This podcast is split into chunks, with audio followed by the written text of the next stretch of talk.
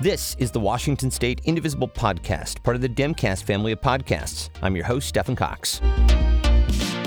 In partnership with the Washington Indivisible Network, we bring you our deep dive town hall series, learning about key issues indivisibles care about. Today, a look at the legislative agenda for Washington for Black Lives, a black led multiracial coalition here in the state.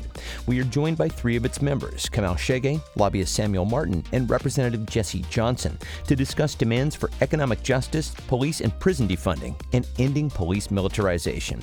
This was recorded live on the evening of Thursday, January 14th.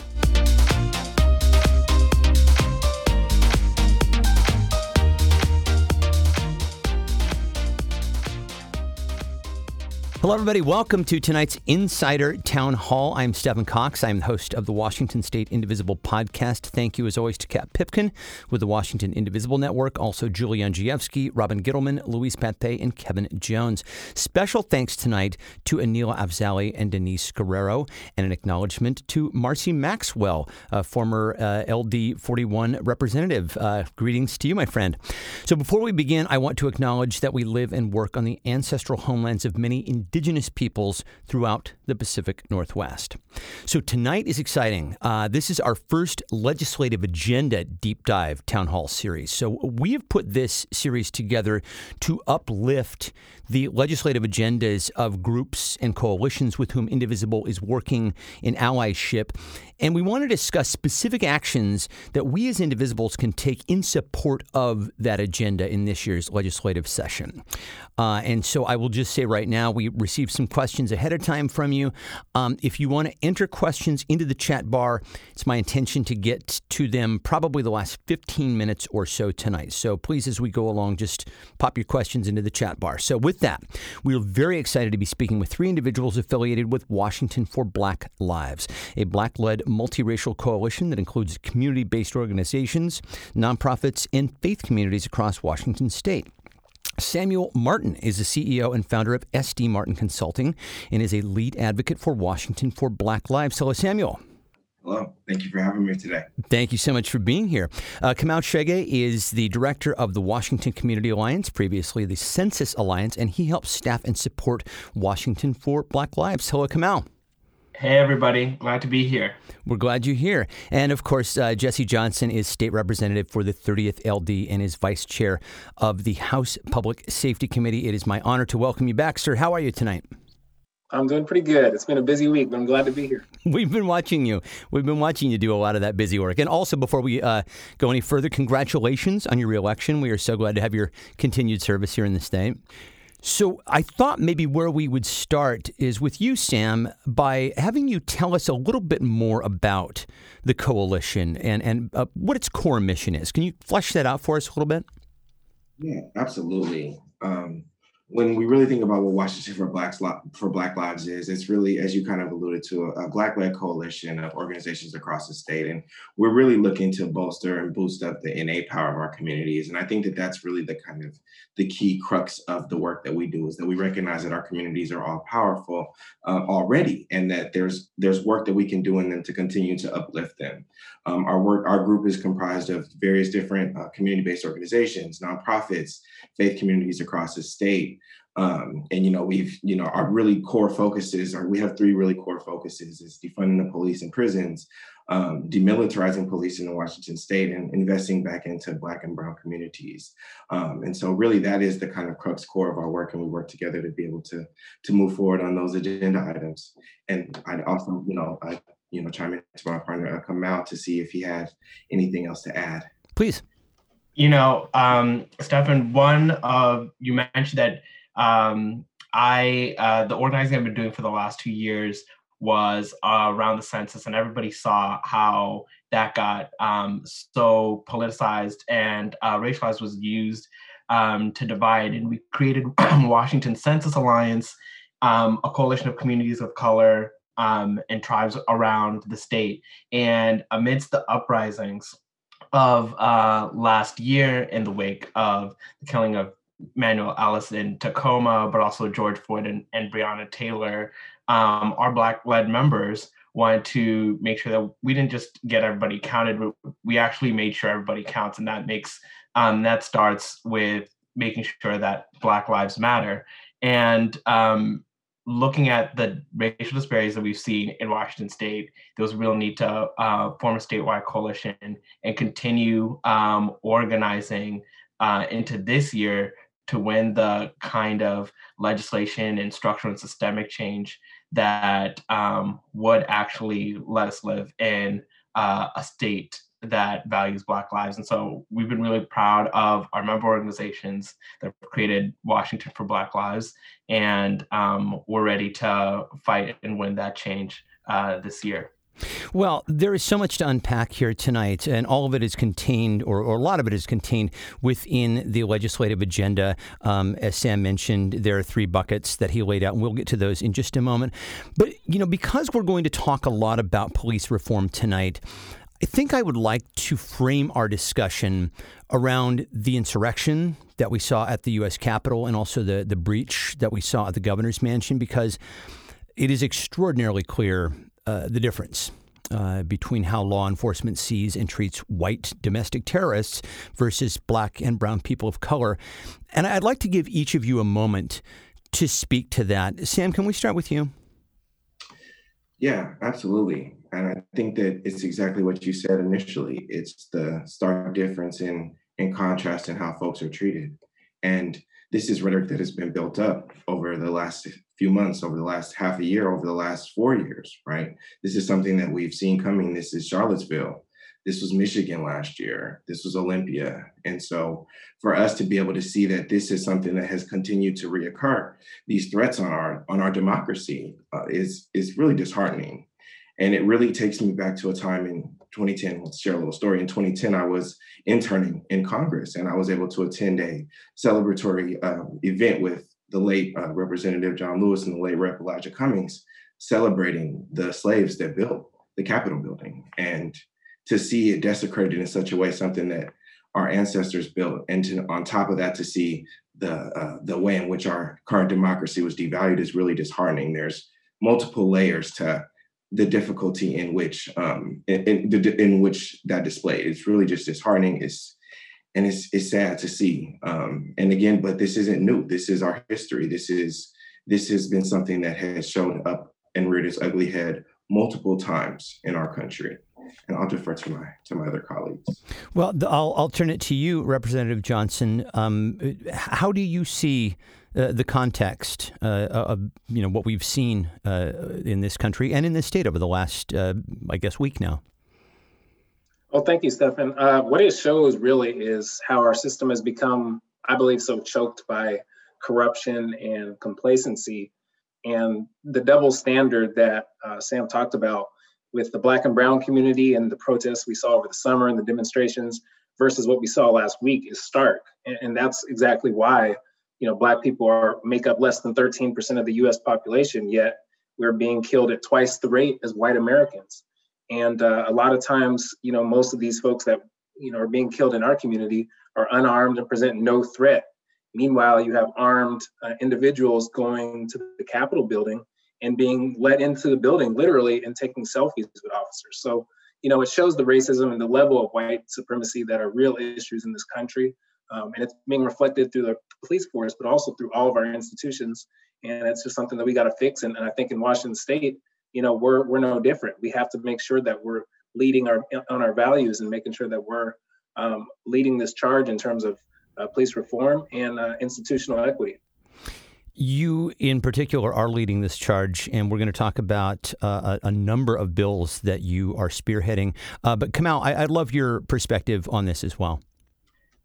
Yeah, I the thing that I've been uh, thinking about has been so hard to shake off, maybe because it was um, made so stark, is um, this is uh, a, a long time coming crisis that's been built up and a fire that's that's been stoked and it's particularly because um, we're becoming a multiracial democracy for the very first time.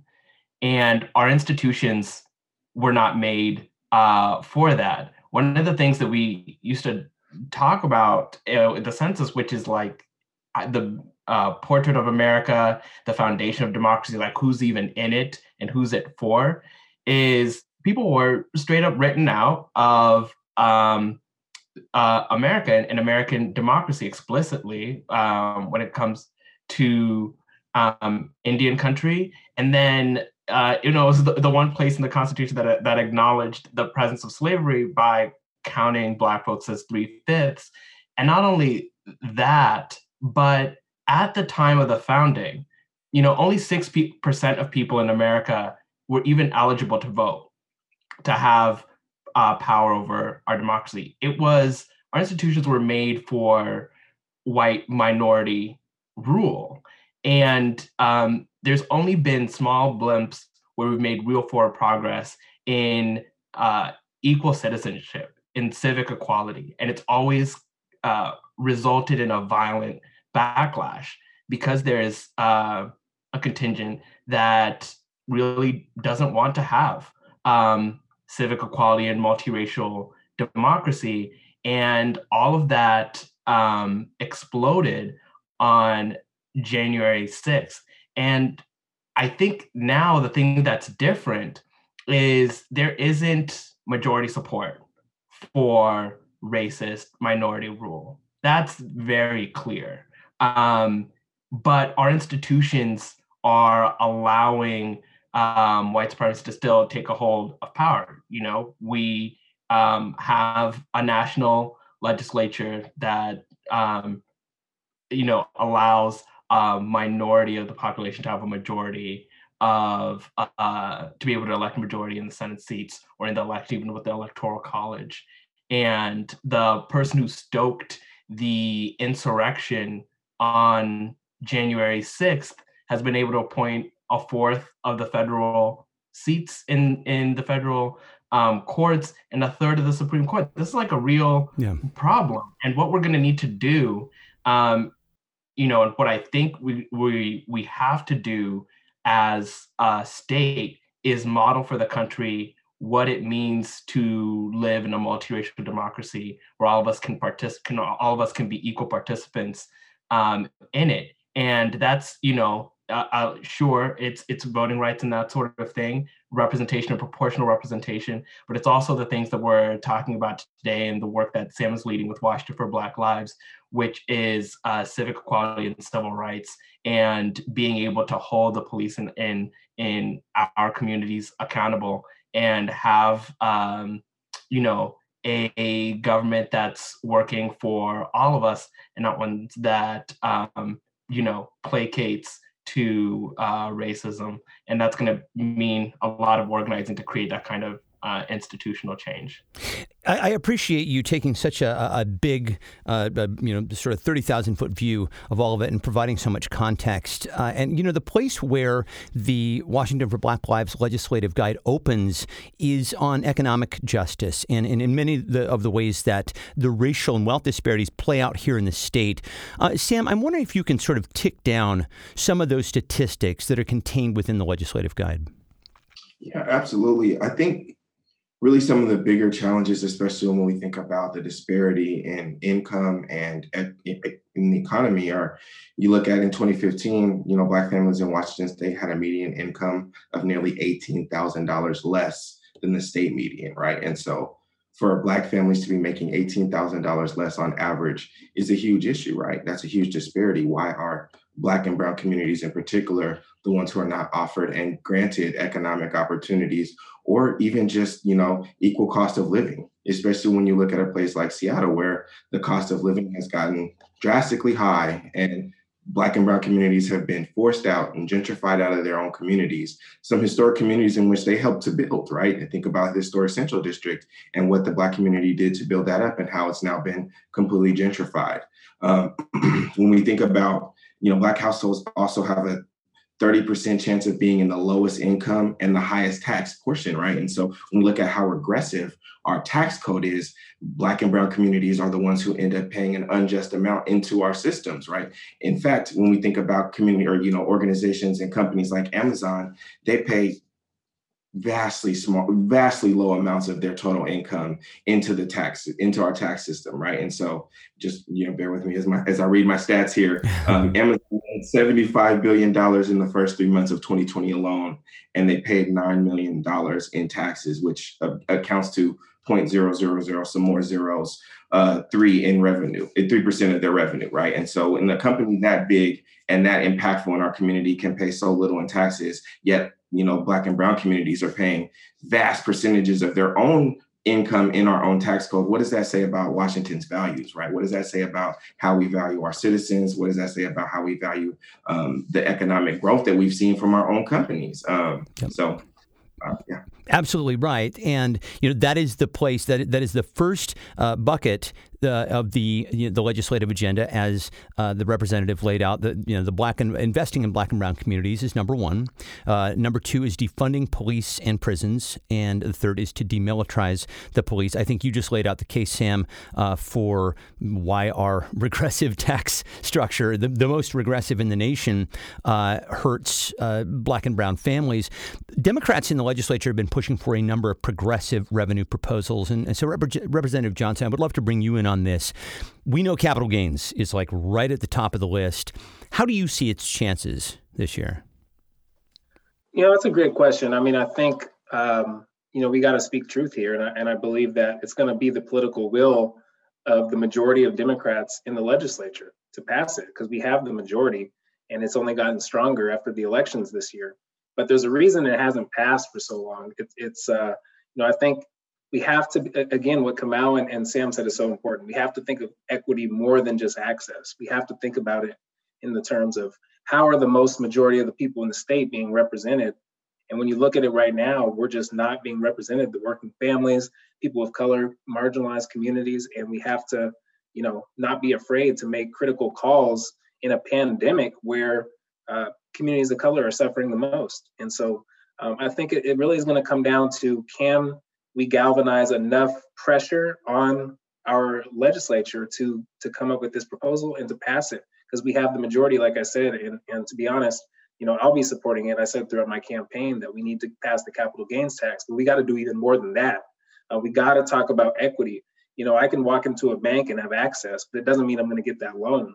We have to make sure that we're putting the pressure on companies and businesses across the state um, to be equitable and and it's, it's up to us to to take that lead. You know, Sam made the case uh, for uh, taxing a company like Amazon uh, quite well, and I'll just uh, reiterate what he said. You know, Amazon made seventy-five billion dollars in the first three months of 2020 alone, and paid only nine million, which is point. Uh, how does this go? Zero zero zero zero three percent of its revenue. So, you know, th- there are a lot of proposals on the table, including estate tax reform, billionaire wealth tax, millionaire income tax, the inheritance tax, corporate high earners tax. Representative Johnson, staying with you, are you aware of any current or pending legislation on some of these other progressive taxation measures?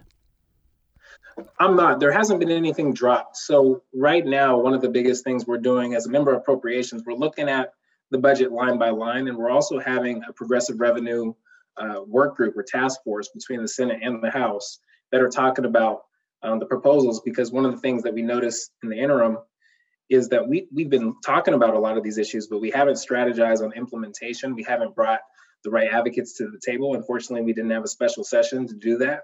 And so right now that's happening. We do we do have a long session, so I do think we're going to get there. Um, but there hasn't been anything dropped in the first couple weeks yet.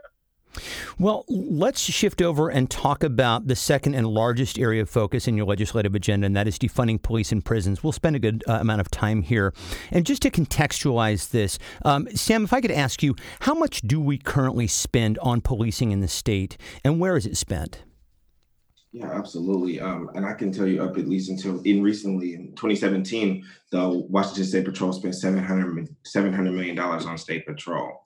Um, and, you know, over the last decade, we spent roughly about $35 million on um, crowd control equipment. And so we really do recognize that we spent, um, you know, upwards of hundreds of millions of dollars on law enforcement just in on the state patrol alone. And so that doesn't really account for local jurisdictions community uh, counties and other um, you know law enforcement jurisdictions. And so we're really looking at billions of dollars that are spent on uh, law enforcement across our state. Um, and again, we spend a vast amount of that on uh, militarized equipment, crowd control equipment, all things that have been proven through research that are not effective and that don't actually, um, you know, achieve the purpose in which they were required for, which is to make the make you know makes you know increase safety. It in fact yeah. uh, decreases safety and you know uh, really victimizes our citizens. Um, and we can just look back to some of the way in which our uh, citizens were treated in this last summer and how the police were um, using, you know, tear gas and things that are not even allowed in um, in war, right? And, and these are against the rules of engagement. And so when we are using things like that on our own civilians, again, what does it say about our values? Right. Yeah, I mean, that circles us right back to where we began our conversation and, and, and framing it uh, around the way in which, um, you know, black and brown protesters are treated versus white insurrectionists. Uh, Representative Johnson, you've prime sponsored uh, uh just a, a, a, really impressive number of bills on police reform for this year's session. So I'd like to start by talking about HB 1054. I watched some of the public testimony for this. Um, this would restrict the use of certain police tactics. What more can you tell us about this? Yeah, so the goal really is to make sure that we're providing alternatives um, because a lot of the tactics that we name that we want to prohibit are only used in the case of Black and Brown communities typically, or they're used in a way that um, leads to deadly force. And the whole goal is to de escalate. So we're trying to find safer, more efficient alternatives to policing. We have a lot of strategies on that and tactics, but um, this bill will prohibit certain tactics that we know and data has said lead to disproportionate impacts for communities of color. So that is banning chokeholds and neck restraints, uh, banning no-knock warrants, uh, like we've seen with the Breonna Taylor case, banning tear gas, like Sam just mentioned, uh, unleash police dogs, which is another issue that is not talked about a lot. Um, also, it will restrict vehicular pursuits and shooting at a moving vehicle. So we have a lot of different tactics here that we've done research on. We have families that testified it on Tuesday that just did a powerful job at summarizing what their experience, their lived experience has been. And then you look at the demilitarization list, a lot of these um, this equipment, like Sam mentioned, when you talk about armed vehicles, you talk about uh, you know rocket launchers and, and grenades and uh, directed energy systems. A lot of this stuff is not even really used in military. That's why it's surplus. And so, why are they being used in our own communities? And so, I think the whole mentality is to create more of a guardian of the community versus a warrior cop. And that's what we have to transition from. You mentioned the public testimony, which I watched part of, and it was a lot of it was wrenching. And and I'm wondering, do you feel that that had an impact on your fellow lawmakers? I did. I mean, I really appreciated the fact that it was tough. We had we had less than two hours to get. We had 250 people signed in to testify. We only got to about 20. So uh, that tells you what the list was what was about. But I think I think the stories did have an impact on committee members. Um, I was really, honestly, a little bit uh, confused at some of the questions from the Republican members. Although, I mean, you know, that's their right to ask those questions. But when you ask a mother whose kid was killed by the police, you know, do does she really think it was because he was black? And get into the details of the case. I thought that was a little bit insensitive. So yeah. um, it was an interesting hearing, but I think it's a good step. Uh, I know we're going to keep pushing this forward. And the coalition that I'm working with on police accountability, we are working together. We're, we're working with law enforcement, but there's certain things we're just not going to compromise on. And I think we we saw this year when we compromise, it can lead to further negative outcomes for our community. So I think it's going to be interesting to see how this goes. 100% agreed on that. Um, I, I, will mention one of the more impactful proposals uh, for police accountability uh, in the agenda is the creation of independent civilian oversight boards. And so we'll unpack this uh, fully in just a moment. But Kamau, can you just tell us, as it stands now, who currently oversees and investigates police misconduct here in the state? So right now, there's uh, disparate kind of bodies. There's places like King County and Seattle that uh, have um, some civilian uh, oversight boards, but we've heard that you know they feel like they don't have the power they need to actually perform adequate oversight. Um, there's places like Spokane that have ombudsmen, and you get the same complaints. You know, whether it's the the president of the NAACP there and, and, and other leaders we have in Spokane that feel that doesn't quite give uh, community the ability to perform oversight. And what people uh, saw um, or some of the tragedy that we've seen are a result of the fact that right now we have a system where police investigate themselves, and nobody believes that's fair at all. Um, you know, there's no profession where where that's the case, and what we feel needs to take place is that power going back to uh, the community, to we the people, to perform oversight over the um, um, only public servants that we give, uh, you know, uh, uh, a right to use force, and we have a right to perform oversight about that, and actually have um, power over the police in, in our community, so that when another um, um, if another tragedy takes place, if there are instances where um, we see that the people who are sworn to protect and serve are not valuing Black life, we have the ability to ask questions.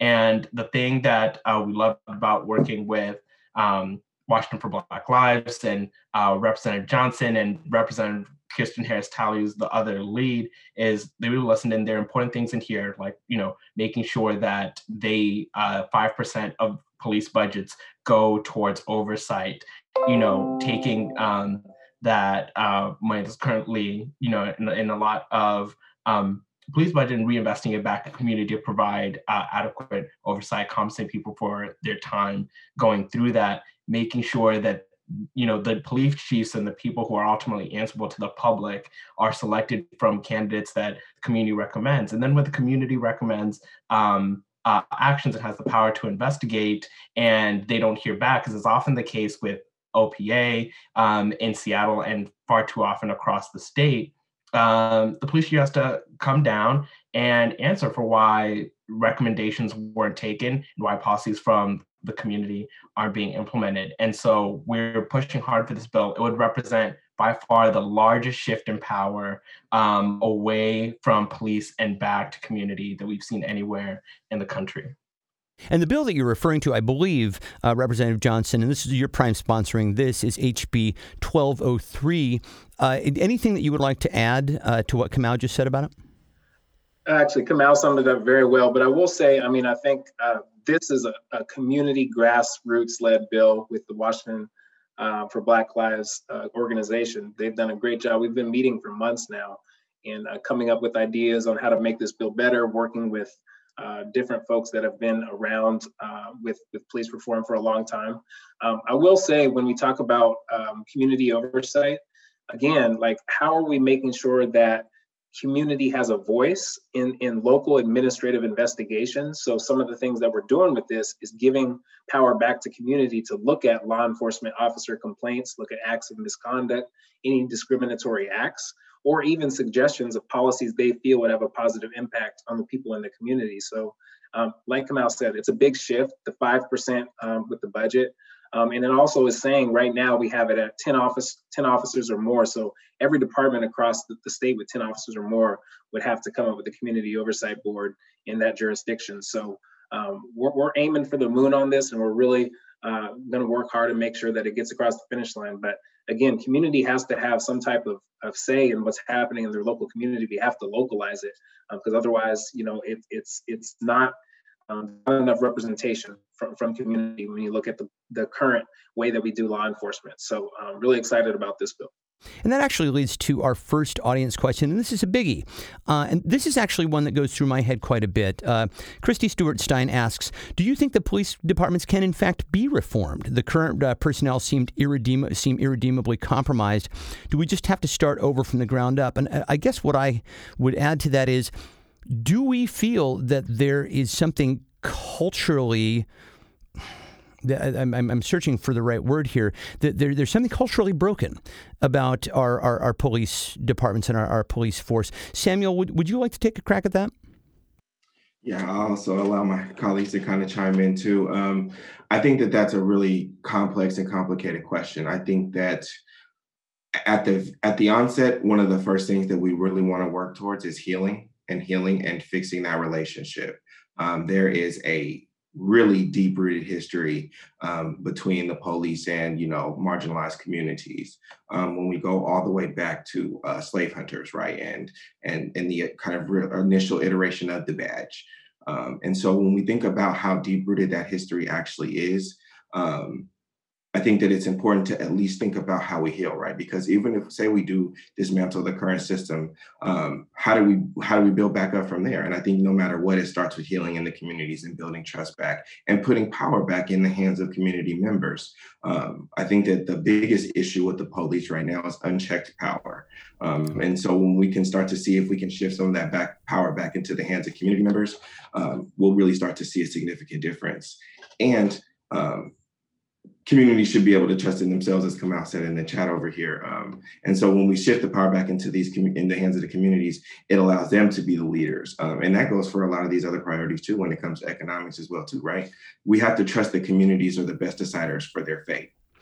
You talk about having a, a sense of power and uh, it seems to me that police unions hold a lot of unchecked power. Uh, this is true nationwide. And your legislative agenda points out that many officers who commit even felony misconduct are able to keep their jobs through something called collective bargaining. Kamau, I wonder if you could just tell us briefly how that works and how, how we would take on that problem. Absolutely. I mean, I think exactly to Sam's point, um, we shouldn't have to go on faith uh, when it's things um, that have life uh, and death matters for our lives. We should be able to have uh, structures that are in place um, to protect life when it comes to policing. And one of the things that's uh,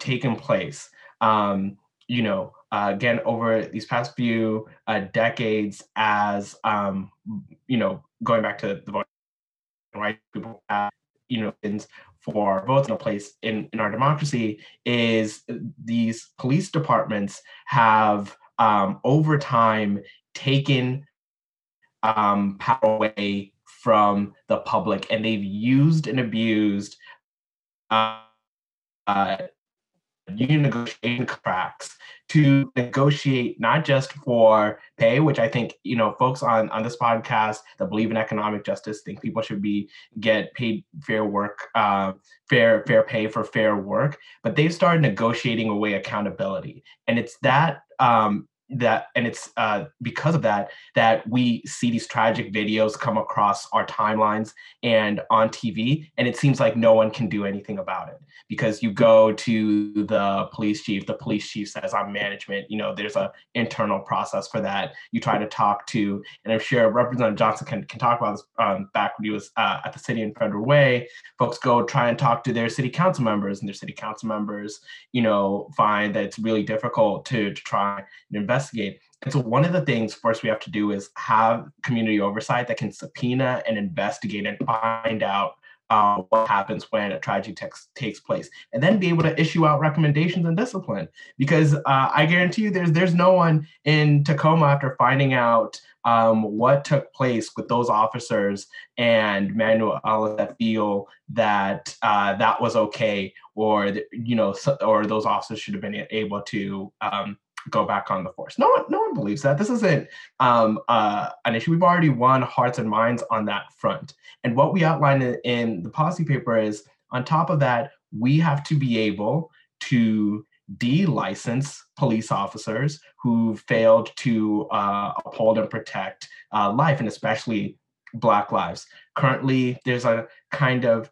uh, structure where a lot of people, even when they're recommended to be de-licensed, you have police officers saying that the folks that they supervise have done something so egregious they shouldn't have um, a badge anymore and they're still allowed to be on the force so i know there's a specific bill about that. And then of course we're eventually going to have to reform these union contracts so that people have power again so the bill that you're referring to, I believe, is uh, another uh, uh, Representative Johnson prime sponsored bill. This is HB 1082, which would increase accountability and expand the grounds on which an officer can be decertified for conduct. Representative uh, Johnson, I wonder if you could just talk a little bit more about the bill. And first and foremost, what what does it mean for an officer to be decertified? Well, actually, that's uh, Representative Goodman and Senator Pedersen's bill. So I'm going to oh, make mistake. sure I give them but um, I can speak to it. So this bill, basically, what it will do is um, clarify the process for which a, an officer can be decertified. So um, the Criminal Justice Training Commission, that is the body that has to decertify the officer. So this legislation expands the grounds on which an officer can be decertified. And then it also clarifies that an officer does not have to be fired first before they can be decertified for their conduct. Because that's one of the issues we see as well when local departments don't want to fire their officer for uh, a lot of different reasons. And then the CJTC can't act and so right now, that's that's one thing that it's clarifying. It also is changing the composition. The CJTC has 16 members, and right now only two members are community members. The rest are attorneys, law enforcement, and so on. And this is going to increase the number of community board members to nine, which is going to be majority community for the first time in our state's history to make those calls on decertification. So it's a really important bill. Uh, accountability, I feel like it, it's it's a it's a constellation of a lot of different parts, and that's why our coalition decided to come together and spread out the bills. Um, Representative My-Linh Thai's bill on civic cause of action and qualified immunity is going to be just as important in terms of enforcement as Representative Entenman's bill on independent investigations and prosecutions, same as my tactics bill and community oversight. So they all work together. And that's how we get accountability when all these bills work in line and alignment. I also want to touch on something called qualified immunity. Uh, and this is a legal principle that has shielded police officers from criminal liability and civilian killings uh, in actually in, in ex- many extraordinarily high profile uh, cases. Um, I, would note that there are uh, th- there is a bill, and, and, Representative Johnson, correct me if I'm wrong on this. I, I, believe that it is HB 1202 that would increase civil penalties for people injured by police conduct. Is that correct? Yes, I'm not sure if that's the, the bill number. I can't remember exactly, but I believe you're right. 1202. So I would just ask uh, Sam if, if you could, uh, and we talked about this in in prep. Um, my understanding of uh, qualified immunity is somewhat limited, and you said that you would kind of flesh it out for us a little bit. So, what is qualified immunity, and how is it used?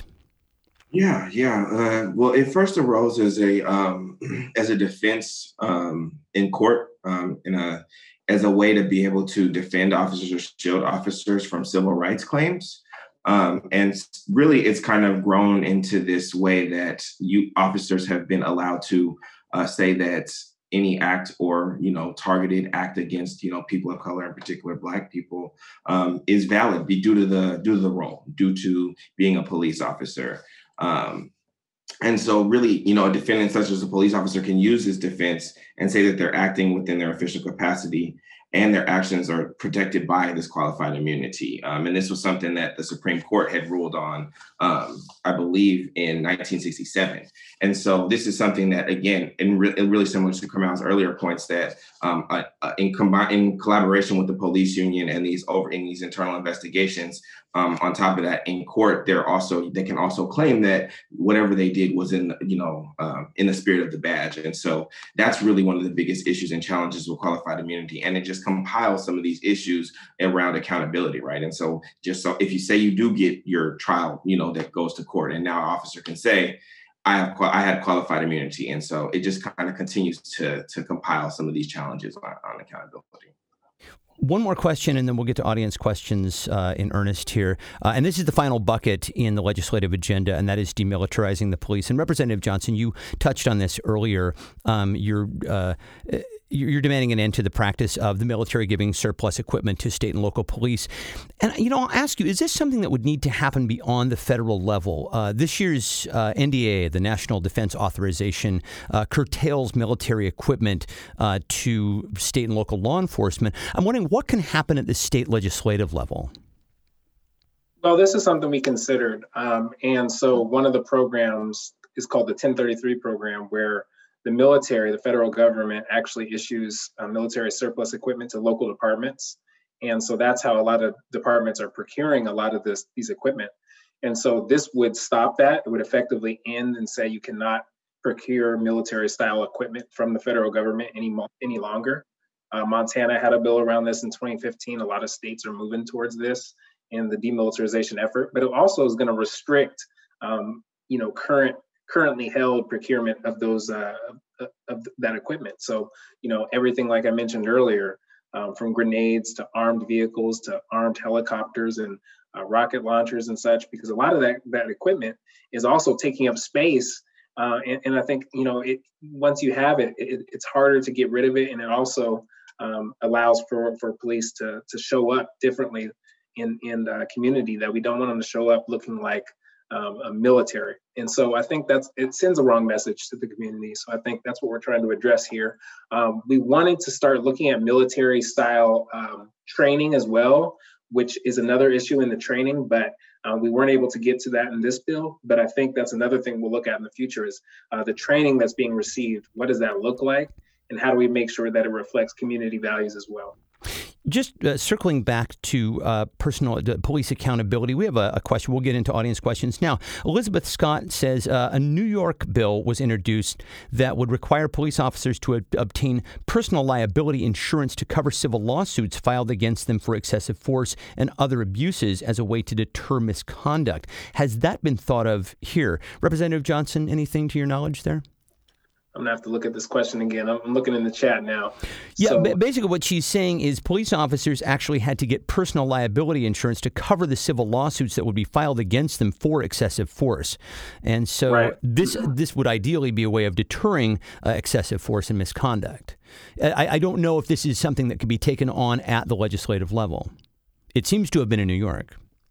Yeah, it, it definitely was. I did hear about that. So we don't have a bill that's exactly the equivalent of that. Um, what we do have is Representative Thai's bill, which will bring monetary damages for families and private attorneys that want to uh, in the civil court against uh, individual officers.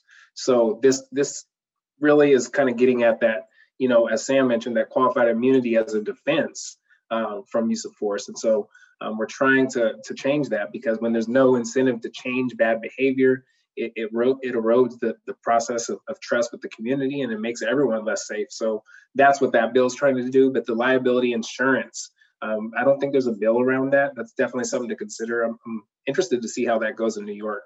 Yeah, likewise. Yeah, I'm, I'm actually would, uh, curious to see where that goes as well. We had a question about uh, black businesses. Um, and Sam, I'll ask you this. How do we increase, they ask, how do we increase investment in black and brown owned businesses? And this is interesting because in the legislative uh, agenda write up, uh, they mention this in the context of the, the pandemic recovery and, and how we can't have a quote unquote colorblind recovery. Can you talk about that a little bit? Yeah, absolutely. Um, I think that the, one of the key pieces that was already highlighted before is um, one accessibility and making sure that these things are accessible to folks and that they're clearly communicated to these communities of color. Um, when you think about who knows about you know business grants business loans? Who can take advantage of business grants and business loans? How difficult it is to even be able to try to apply for these things? What type of requirements are necessary to be able to apply these things? We really need to think through what accessibility looks like for some of these supports.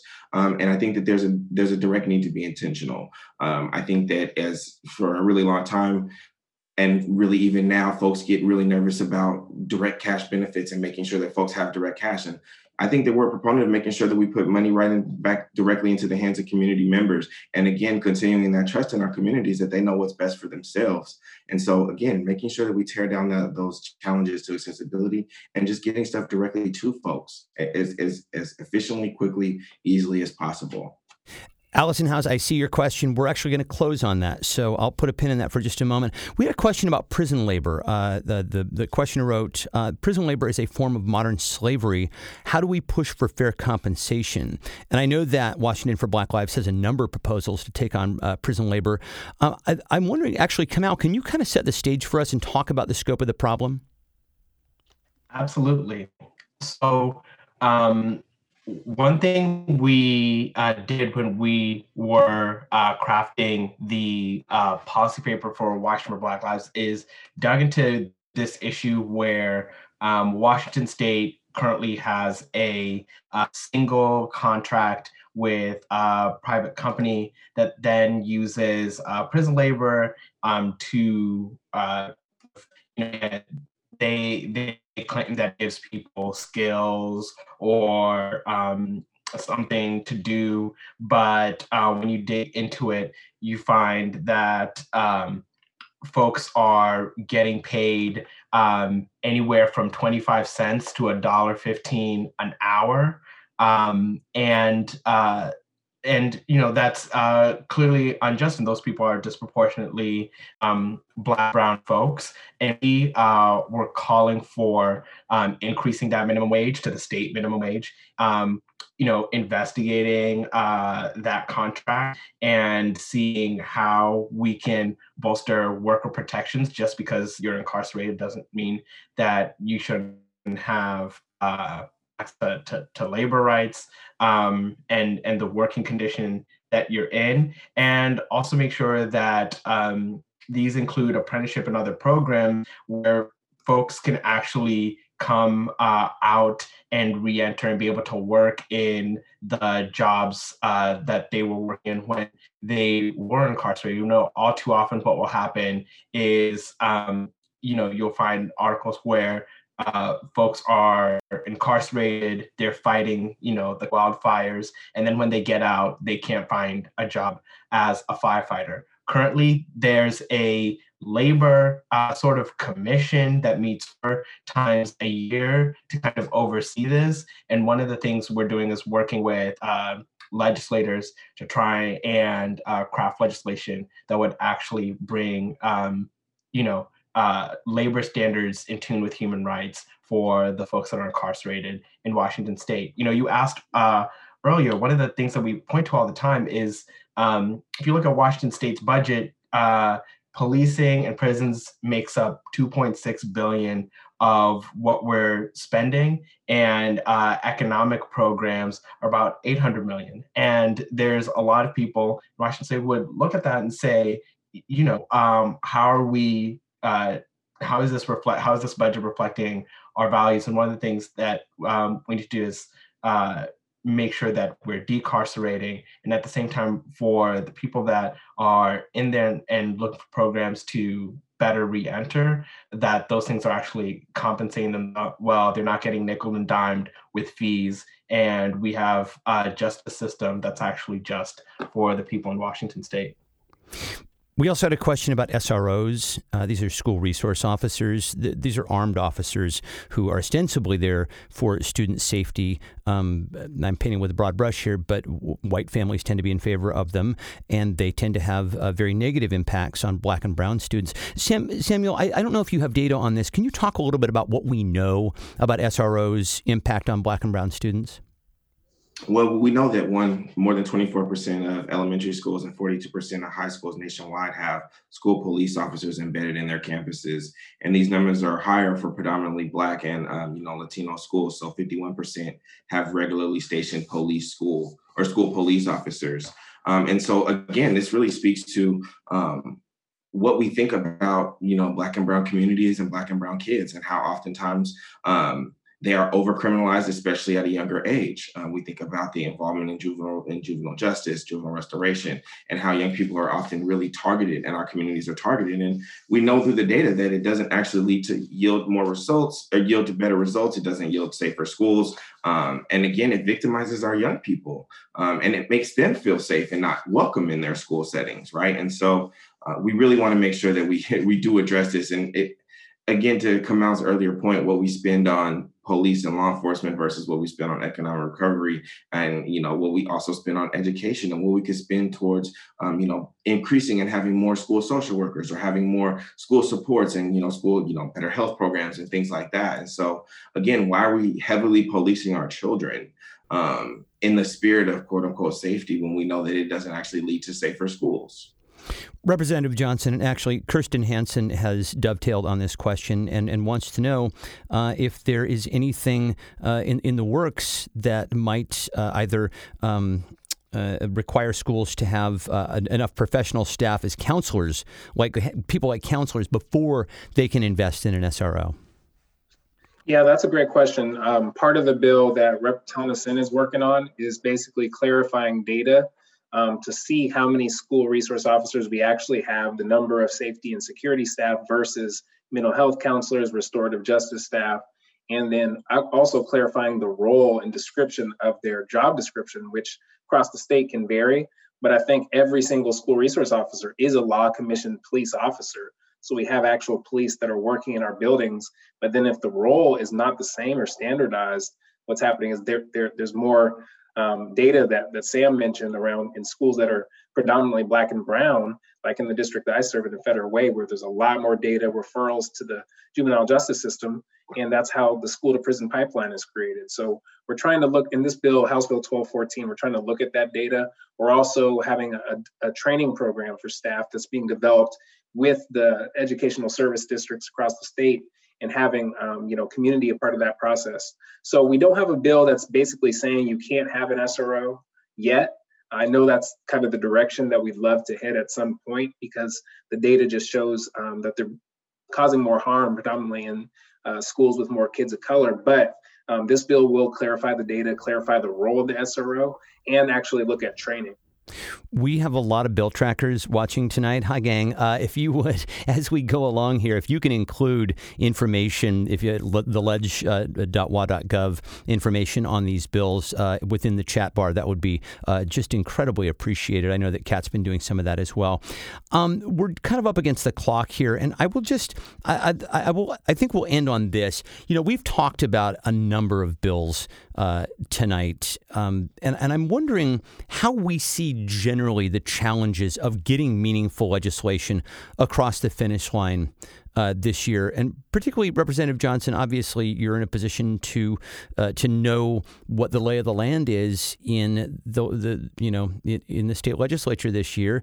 Uh, I think you know th- things are necessarily limited because it's online. It's a pandemic. Uh, how do you see? Although I will add, uh, racial equity and police reform managed to make it into the Democratic caucus priorities. So how do you see some the, the chances of some of these bills making it through?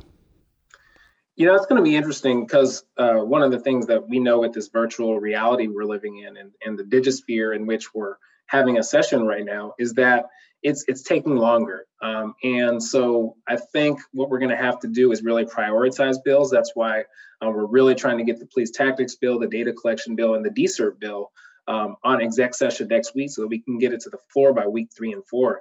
Because even in a long session, the session goes by so quickly. So if you we have the tactics bill heard on day two, and the soonest it can be heard on the floor is week four. And so that's that's how time takes. And so we have to mm-hmm. really prioritize bills. We've been told that we'll probably pass maybe 500 bills based on the timing with the virtual session. In a normal session, we pass 2,500. So it's about a fifth of what we normally would pass. So, talking with leadership about the most important bills and getting them um, ready to go uh, the beginning is going to be important. And then also working with Republicans because part of the process and why bills don't make it to the floor is that the stalling process. There's a lot of strategy involved in policy and uh, the amendment process. And so, we're really going to have to work to make sure that that we limit that and also uh, get our advocates out to remotely testify on bills uh, so that we show up strong. Well, uh, Sam, and I, I, know that you may bristle at this word uh, a little bit, but you are a lobbyist, and so I, am wondering how you see the challenges of, of getting some of this this legislation across the finish line this year, given all of the dynamics that uh, Representative Johnson just talked about. Yeah, yeah. I think, you know, one of the biggest and hardest challenges, of course, is not being in person and, you know, really being able to have some of these one off conversations with folks and being able to, you know, chat with folks when they grab coffee. Um, but again, I think the even bigger piece is being able to be in, um, you know, working in being a strong advocate with opposition, right? And working with opposition and really trying to make sure that we're um, trying to change as many minds and as, as we can change some hearts too. Um, and so I think that that's the biggest piece is really making sure that we are really working in collaboration during this limited session because we don't have a lot of time to work on things. Um, and again, I think also mobilizing our community, making sure that folks are out there, they are verbal, they're present, they're seen, um, even in the digital space, and making sure that we kind of make continue to make our voices heard. Um, so I think that that would be the big; those are some of the uh, biggest pieces and challenges but it's also we're i'm hopeful that we have that we can get a lot done um, even with this abbreviated set or this you know Mm. Different. different. well, you know, on that last note, are there specific asks uh, that Washington for Black Lives has? I mean, you are talking to an audience of extraordinarily committed activists, and these these are people who walk their talk.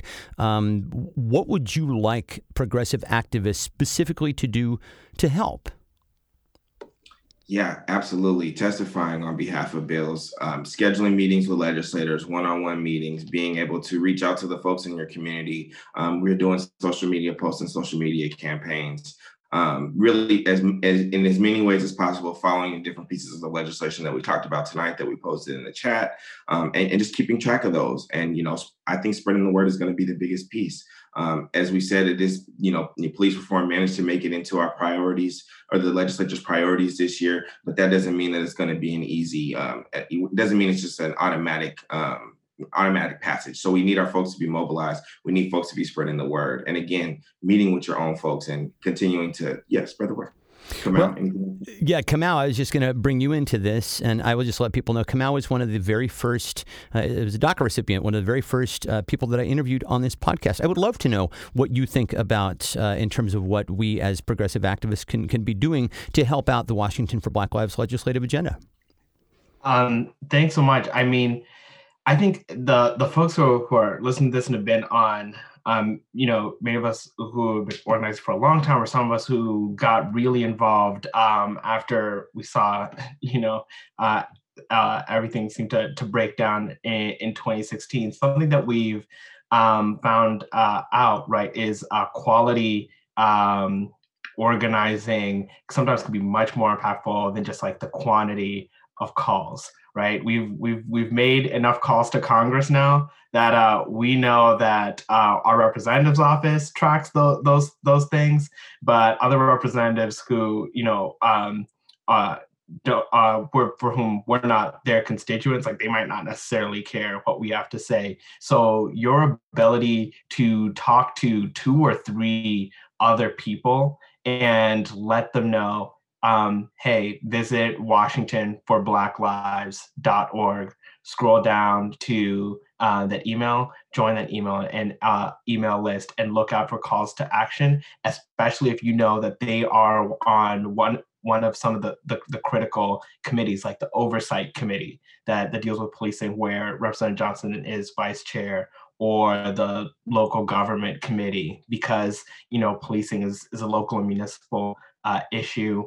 Um, and you know, we also uh, push them to uh, subscribe. We, for the first time, created a legislative tracker and newsletter that is just about the top five priorities that we've seen for communities of color with kind of what's happening and uh, what's like one action you can take. The last thing that I'll say is um, because I'm around fellow organizers and that's who's listening is you know we always have a crisis of prioritization um, as progressives, right? We want all of the justice and we want all of it right right now. we're gonna push. I really think that we can get it all done, but um, you know, if you're someone out there and you're wondering what is like the one thing, what is like the one thing, the community oversight bill is so critical because whenever you have to do prioritization and there's the option of power on the table, take power every single time if we can pass community oversight and every city with um, you know police force over 10 officers has uh, not just an empowered community oversight standard that they have to follow, right? There's no more of this uh, wiggling your way and creating a sort of task force um, that doesn't really do anything. But no, you have to meet a state standard and it has to be funded proportional to the size of the police in that city, that's going to be huge because now you have the power to craft the change that you see. Um, even if Congress doesn't do anything, and even like Olympia doesn't pass the full sweep of bills that we want, if you walk away with one thing and that one thing is power, then you have the ability to kind of, you know, that's the the the sort of uh, not you unravel and unravels everything else. So um, I'm excited for the work you're doing um, and pushing and uh, ask people to um, subscribe to our newsletter, find out what's going on, follow Washington for Black Lives, um, donate to them. They're going to be giving calls to action and um, you know, stay tuned. Talk to your uh, friends who are in those uh, districts of the members that are going to make the decision about whether this actually goes to a Florida vote and whether it's on Inslee's desk uh, to sign by the time session is over. Representative Johnson, I'm, I'm going to give you the last word. Uh, I'm sure that you're aware because you've been on the program before uh, that you have many, many, many fans who are watching here tonight. We're huge fans of your work. So I would just uh, ask you uh, for final words. What what would you what would be your specific asks of us as uh, as progressive activists? You know, um, yeah, I really feel like we're at a fork in the road when it when it when it leads to to progressive progressive policy and and especially around police reform, like Kamau mentioned, like you know, so much has happened in this past year. So much of our uh, of our system has really been um, put to the test, and our organizers have been put to the test, and they've met the challenge. Um, over the summer, we saw the organizers, the families, the civil rights advocates, just the people that came in solidarity to march and protest and demonstrate. And now it's literally at the point where we have to get this legislation passed, but then we have to do the work to make sure it's getting enforced on the ground as well. And so it's really um, an inside outside game to make sure that this works. And uh, like I said, um, I would just ask that folks continue to stay just as vigilant as they did over the summer when we were marching. And I know that they are. At least the folks that I know, like Kamau and Sam, are working hard every day. So we just have to stay vigilant with this and get it through the finish line. Um, I used to run track and field, and this is the last, the last uh, hundredth for a four by one. This is like, you know, the final part, you know, to get it across that finish line. And we just we can't slow up now. We have to continue to push and continue to, to fight for, for, for progress. And, and that's how we create change. And that's how we get to a point where we have um, what our young people, this prophetic vision for the future and what it should look like. We're reaching that point. It's, it's actually sooner, it could come sooner than we think. But we have to get there and have to get across this finish line with these bills and policies. So uh, continue to, to, to stay vigilant, fight the good fight uh, this session, and we'll get it done. We will be at your back, and uh, we will certainly be watching all the incredible work that you do in session this year. Chege, Samuel Martin, and uh, Representative Jesse Johnson, thank you all so much. This has been so enlightening, really wonderful. My thanks this week again to Kat Pipkin, Julie Andrzejewski, Kevin Jones, Louise Pate, and Robin Gittleman. The website for the show is indivisiblepodcast.org, and our email address is indivisiblepodcast at gmail.com. The Washington State Indivisible Podcast is a production of Get Creative Inc. and is part of the Demcast family of podcasts. Learn more about Demcast at demcastusa.com. Special thanks to Lori Caldwell, and as always, my thanks to you for listening. We'll talk to you next time. Bye.